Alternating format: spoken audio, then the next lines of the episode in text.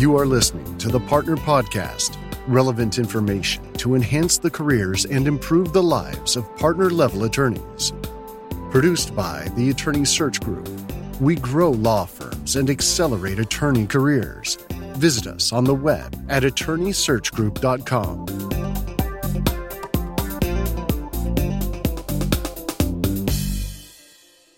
After nearly 30 years launching, building, and developing marketing, communications, and business development programs in professional services firms, often against all odds, Pamela Cone felt compelled to do it one more time.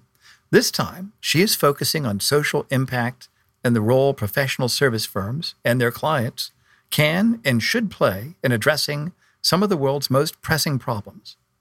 Having studied international relations in college with graduate work in communications management and corporate social responsibility and sustainability, together with decades of professional service firm experience, the pieces of the puzzle have come together. Pam is now using her highest and best skills and experience to help ensure that the professions, lawyers, accountants, actuaries, engineers, are using their highest and best skills and experience to address and solve the world's most pressing challenges if not us, then who?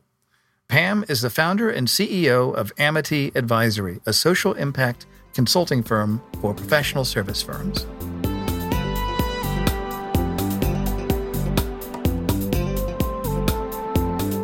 And I've got with me on the show today Pamela Cone, and I'm excited about this because this is a hot topic for every law firm partner dealing with social responsibility and social impact programs for law firms beyond pro bono and D&I initiatives.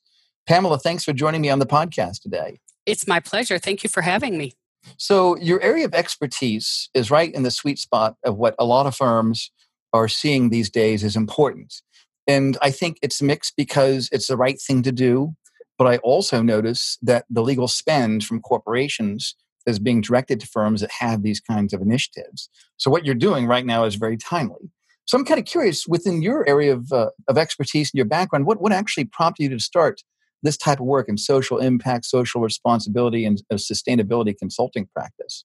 I'm hopeful that you're right, Scott, in that the timing is perfect. My whole career has been in professional service firms on the marketing, communications, and business development side. So I started with law way back in 1987. I worked in three different law firms.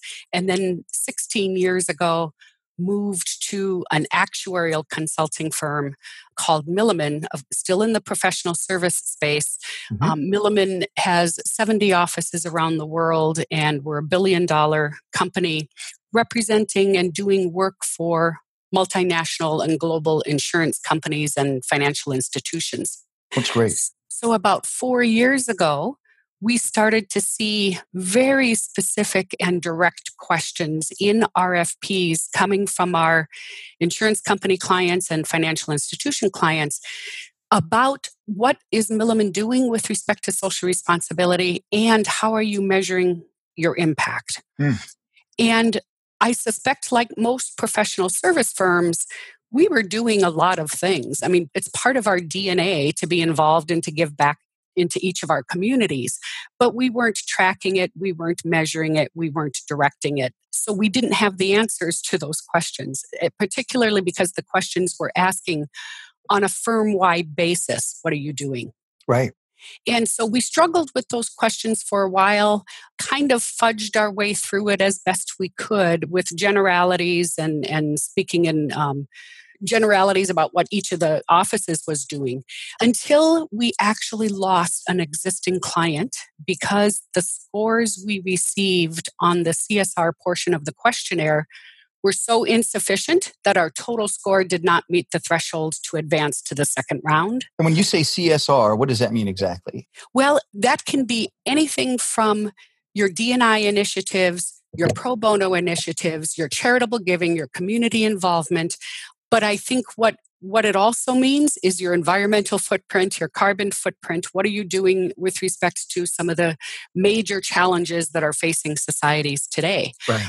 And so I think law firms will often answer those questions by talking about their pro bono program or by talking about their DNI, but miss the bigger picture of what does this mean holistically and what do we as a firm stand for and where are we going to put our time, energy, and, and money. And when you um, say DNI, you mean diversity and initiatives, or, diversity me, and inclusion. Yeah, and inclusion. Diversity yeah, thanks. And efforts. Right. And you know that most law firms now have diversity and inclusion programs because it was in large part driven by clients. Clients were asking for more diverse teams on their more diverse representation on the teams that were doing their work. And I see that same initiative coming from clients now around the broader CSR and social impact space. So I think it's just if Milliman was seeing these questions four years ago and actually lost a client because our answers were insufficient, it that told me how serious clients are taking this now, and it's just a matter of time before law firms are also going to be getting this scrutiny from their prospects and from their existing clients. Sure. I mean, this this is just like in the last four years, three or four yes. years you're talking. Yes, about. exactly. And I think one other thing that's driving this is the United Nations Sustainable Development Goals. So at the millennium, the United Nations had the Millennium Goals, which was a 15 year plan to address some of the most pressing problems facing society today. And in 15 years, they largely achieved or made tremendous progress towards those goals. So, as we approached 2015, the United Nations developed the next roadmap, which is called the United Nations Sustainable Development Goals, with a target date of 2030. Hmm. So those are 17 goals. And as companies sign what's called the UN Global Compact, you are making a commitment to strive towards helping making progress on those goals and that you will do business with other companies that are interested in making progress on those goals.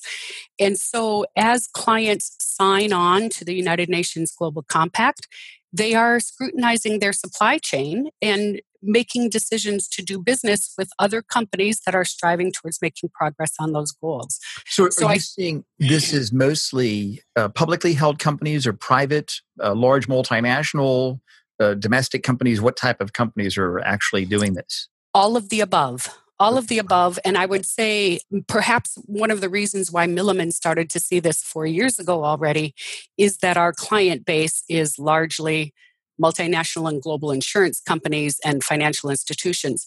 And if you think about it, insurance companies are the companies that are already feeling some of this in their financials. They're already already writing checks for the repercussions of things like climate change.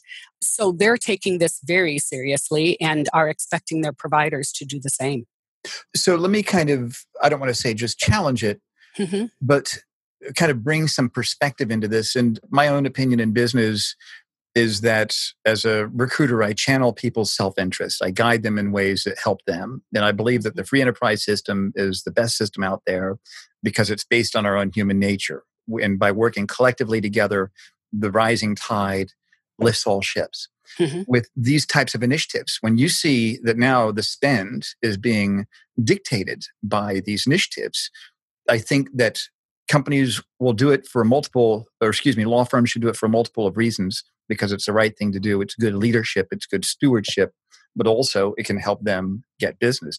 Do you think that's an accurate representation of what most of the law firms are thinking, or am I just being kind of jaded here? What do you think? No, I think you're absolutely right.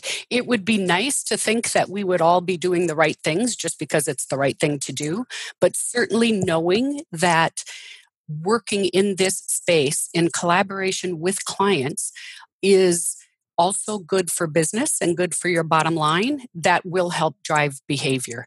Uh, one of the goals is goal number 17, which is called Partnership for the Goals. And what that goal does is encourage you to work with other entities to help have greater impact. So I'll give you an example of, I think, a law firm that is doing that really well.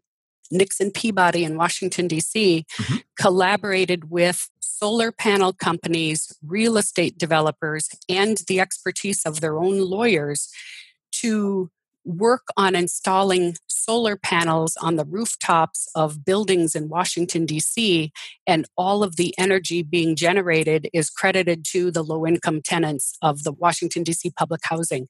So that's a fabulous example of how law firms can use their highest and best skills, collaborating with other entities, and really having tremendous social impact. So that's an example of what I call transformational social impact. Compare wow. that to what law firms have historically done, and I would say what most professional service firms have historically done is and I don't mean this to sound pejorative, but random acts of kindness. You know, mm-hmm. they do a lot of little things, they give a lot of little donations, or they volunteer, or they clean up a park, or they build a Habitat for Humanity house. All of those things are really good things, but it's not leveraging the highest and best skills of what law, uh, lawyers can bring to the table. That's interesting. Now, let me kind of back up to what you were talking about before and kind of bring it back into what you just mentioned. You talked about measurements let's assume there's inputs and outputs. What are the inputs that you're measuring with this in an organization? What are the outputs? What would be the things that you'd measure on just to show that this is a good use of time? Mm-hmm. Inputs would be things like lawyer time and money mm-hmm. or staff. I mean, not this shouldn't be just restricted to lawyers. I think everyone at a law firm can participate in whatever the initiative is. But certainly the, the inputs are the time and energy and perhaps even dollars that you're giving towards a particular initiative. The outputs and this is harder to measure because sometimes the outputs are, are very long term. But in the Nixon Peabody case that I just gave you, they can clearly measure the electricity that's generated and the savings that is passed on to the tenants of the low income housing projects, right? Oh, wow. Wow. On some initiatives, it's a little bit harder to measure. So, for instance, one of Milliman's signature transformational programs is tutoring in high schools Algebra 1 because number one, our people understand math, certainly a group of actuaries and economists and so forth. And research shows that if a student struggles in Algebra 1, they're going to struggle in every math class thereafter. But if they can get a handle on Algebra 1, it helps them with all subsequent math classes. So we just started partnering with the Actuarial Foundation. I think it's in 10 cities right now, and we're we've committed a $750,000 commitment over three years to help expand that program to more cities throughout the United States. And that it'll be a little bit harder to measure outcomes. Certainly, we can count the number of cities where the program is expanding to, but it's going to take three to five years to measure what difference did that make in that student's life. Well, that's a significant investment that your firm's making. So, thanks on behalf of the rest of us in this world. Thanks for doing that. Because when you and I both know that sometimes you, like you said, you can't see that immediate return on investment. Mm-hmm. But overall, it's, uh, I always look at it from geometric expansion. If you can make small increments across the board at the same time, then it results in a quantum improvement in whatever it is you're trying to accomplish. Yes. And I think the same thing, law firms working together collectively on some sort of an initiative, you're going to see a geometric expansion. There's a quantum result in some sort of area. Yes, I agree. What have you seen? Have you seen much resistance from professional service firms in doing something like this? I'm sure there's some people that are sitting here listening with their arms crossed, shaking their head, saying, "Ah, not me. I'm. It's it's interrupting my time." What? How would you respond to someone like that? Yes, I do see some resistance, mostly coming from, well, we already do pro bono and we already have a diversity and initiative program. And mm-hmm. I think those things are great. I don't see this as mutually exclusive to continuing those programs. So I think the other resistance comes from we're a law firm. We're not spewing carbon into the atmosphere. We're not dumping residual resources into the rivers you know, that stuff doesn't apply to us. Mm. And I would say two things to that. One is you have clients that need help. Right. And so we should be active as lawyers addressing these sustainability challenges that our clients are facing. And then, secondly, I think one thing that law firms miss, and I would say this is true of all professional service firms, when it comes to environmental footprint, we focus on recycling, or composting in our offices or printing double sided on paper. And all of those things are important. But if you look at the typical carbon footprint of a law firm, the vast majority is coming from air travel and hotel. Mm-hmm. And very few law firms are doing anything to reduce that. I think I know of a few, but it does apply to us because consultants and lawyers they travel a lot. So what can we do to impact our carbon footprint by reducing travel, reducing hotel? How can we use video conferencing equipment more efficiently? And the resistance I get from lawyers is, well, I have to go see my clients. And I don't I don't deny that, but I think if Milliman is any example, a lot of our travel comes from internal committee meetings. So, what can we do to reduce our internal committee meetings? So, instead of meeting four times a year, we meet twice a year, and the alternative times we, we do it via video conference, right. as an example. So, I think there's lots of things that law firms could do that uh, they aren't yet embracing.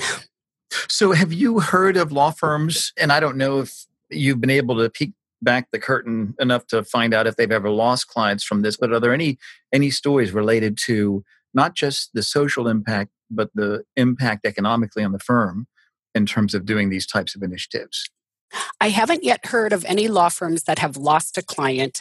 Obviously, I have the Milliman experience, but I have heard of law firms. And in fact, Lee Dance and I just wrote an article that was an American lawyer a couple weeks ago that talks about how stakeholders, and I'm including clients and talent in those pools, are expecting law firms to take positions and have a voice and actually stand for something when it comes to some of these social issues. And right. that includes law firms.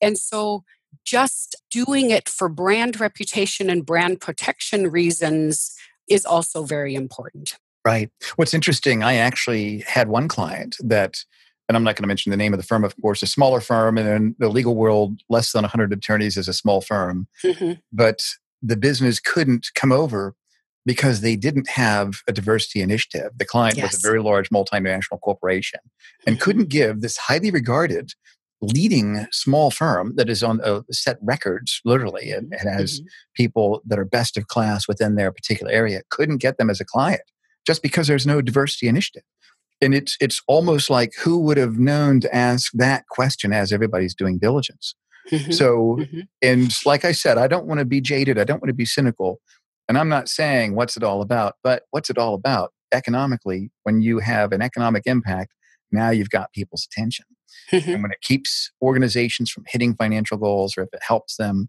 and I know, I believe there's two sides of it. We've got to be selfless because I think selflessness is good for the soul.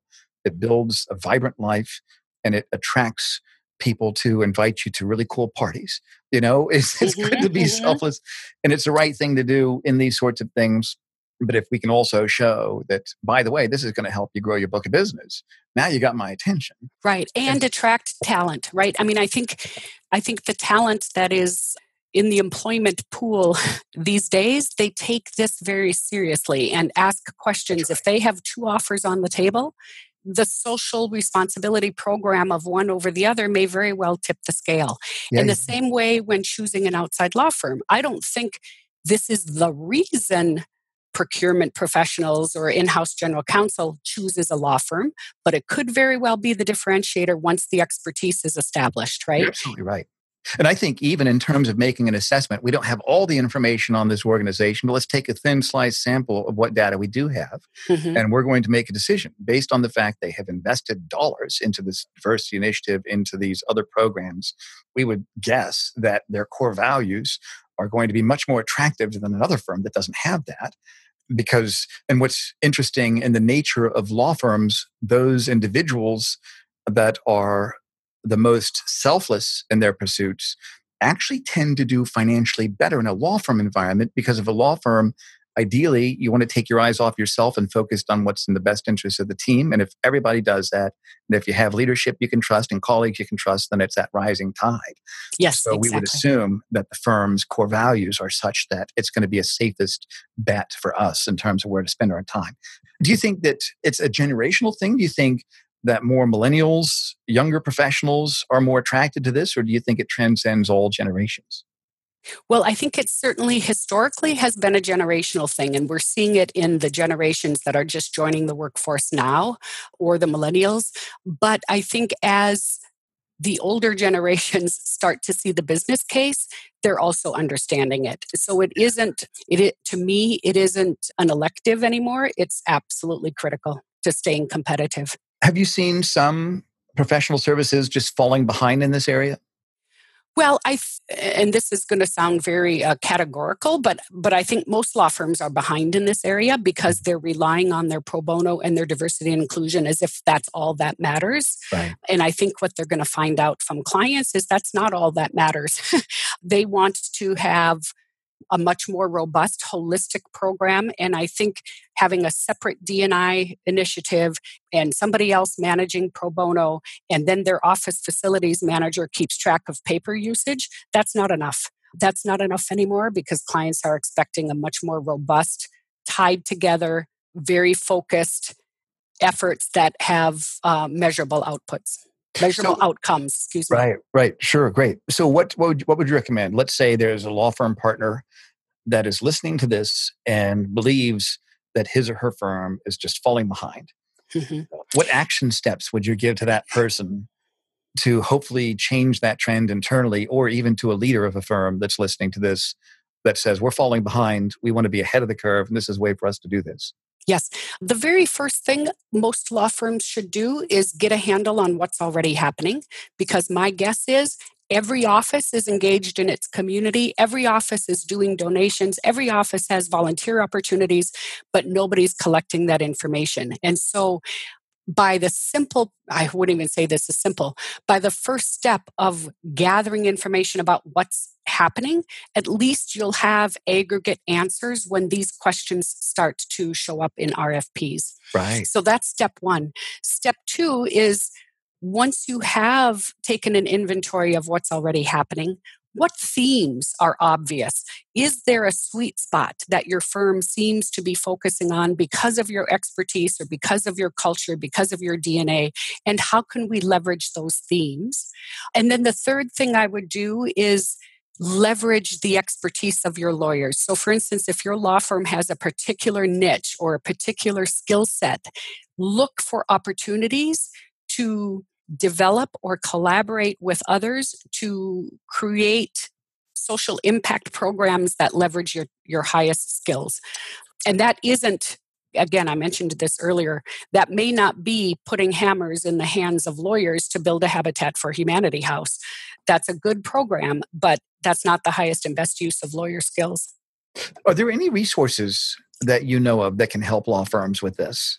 Yes, uh, the United Nations Global Compact website is a very good place to start because it not only explains the United Nations Sustainable Development Goals, but it also lists and you can easily search for companies that are already signed have signed on to the global mm-hmm. compact so you can see if your clients and which of oh, your oh, wow. clients are engaged that's really powerful because instead of waiting for your clients to come to you and say gosh, would you like to get engaged with us on goal number four and goal number seven? You can see what goals they're working on and you can approach them in a proactive way, which I think would only deepen the client relationship. So you can go to this site. The firm can have the people that manage all the client data go in here and see which clients are doing things for this already. Is that right? Yes. The UN Global Compact, you can search for company names or you can even search by industry sector to see who has and and by region of the of the world. And then also each united nations global compact member has to do an annual report and all of those annual reports are on the united nations global compact site as well. So you, if your clients are there you can absolutely see what they're working on. And we'll even put that website in the show notes. So if anybody's listening just go to the link uh, on itunes or go to the site partnerpodcast.com and look for Pamela's show, and you'll see the website link there. We'll put that on there. Perfect. And one final question, and then I wanted to kind of hear what your menu of services are for those that are listening. But you mentioned RFP, and what are the things that you're seeing on RFPs from clients related to these programs? Again, very specific questions about yes, what are you doing with respect to diversity and inclusion and what are your metrics? What are you doing with respect to say, sustainability and, and how are you measuring your outcomes? I even had, these are two interesting questions that came up recently. A client said, please tell us who is in charge of your corporate social responsibility and sustainability program. Wow. And then it put in parentheses, and please don't tell us it's just your CEO because that tells us it's not being taken seriously and it's just something that sits on your shelf. So that was very interesting. And then the most recent question or information that I found in an RFP that was really interesting it said all successful bidders will be expected to sign the United Nations Global Compact. Wow. Yeah, that was pretty powerful. Well, that definitely means it's going to be top of mind for pretty much every law firm here in the near future. Yes, so, it should be. Well, this is great, Pamela. I really appreciate you sharing your expertise with us. And before we go, kind of tell us a little bit about what you do for law firms. If a law firm wants to reach out to you, what's what's kind of the menu of services that you provide in that world? Yes, thank you. Well, as you can imagine, every law firm is different based on size, location, and what they're currently doing. But some of the things I can help the law firm with are to do that initial audit, to help identify themes, to educate about the United Nations Sustainable Development Goals, to figure out what areas of law a particular law firm might be able to leverage or the skills they might be able to use to initiate their own social impact initiatives. I think it's it's a little bit of a mind shift for lawyers to think about social impact not just through their pro bono work but what work are we actually doing for clients that pay us that also is having an influence in the social impact space? And yeah figuring out how best to make this holistic and how to respond to clients I, that's exactly what i can help with. Okay that's great pamela. Well thank you so much. This is such an interesting and a relevant topic. I really appreciate you coming on here today. And like I mentioned, we'll put your links and the other links we discussed on the show notes. And thank you so much for being here today. It's certainly been my pleasure. Thank you so much, Scott. Thanks for joining me. And if you have ideas or recommendations for this podcast, please email me at scott at attorneysearchgroup.com. For more information about the Attorney Search Group and the services I offer as a sports agent for partners who want to find a better platform, visit me on the web at attorneysearchgroup.com.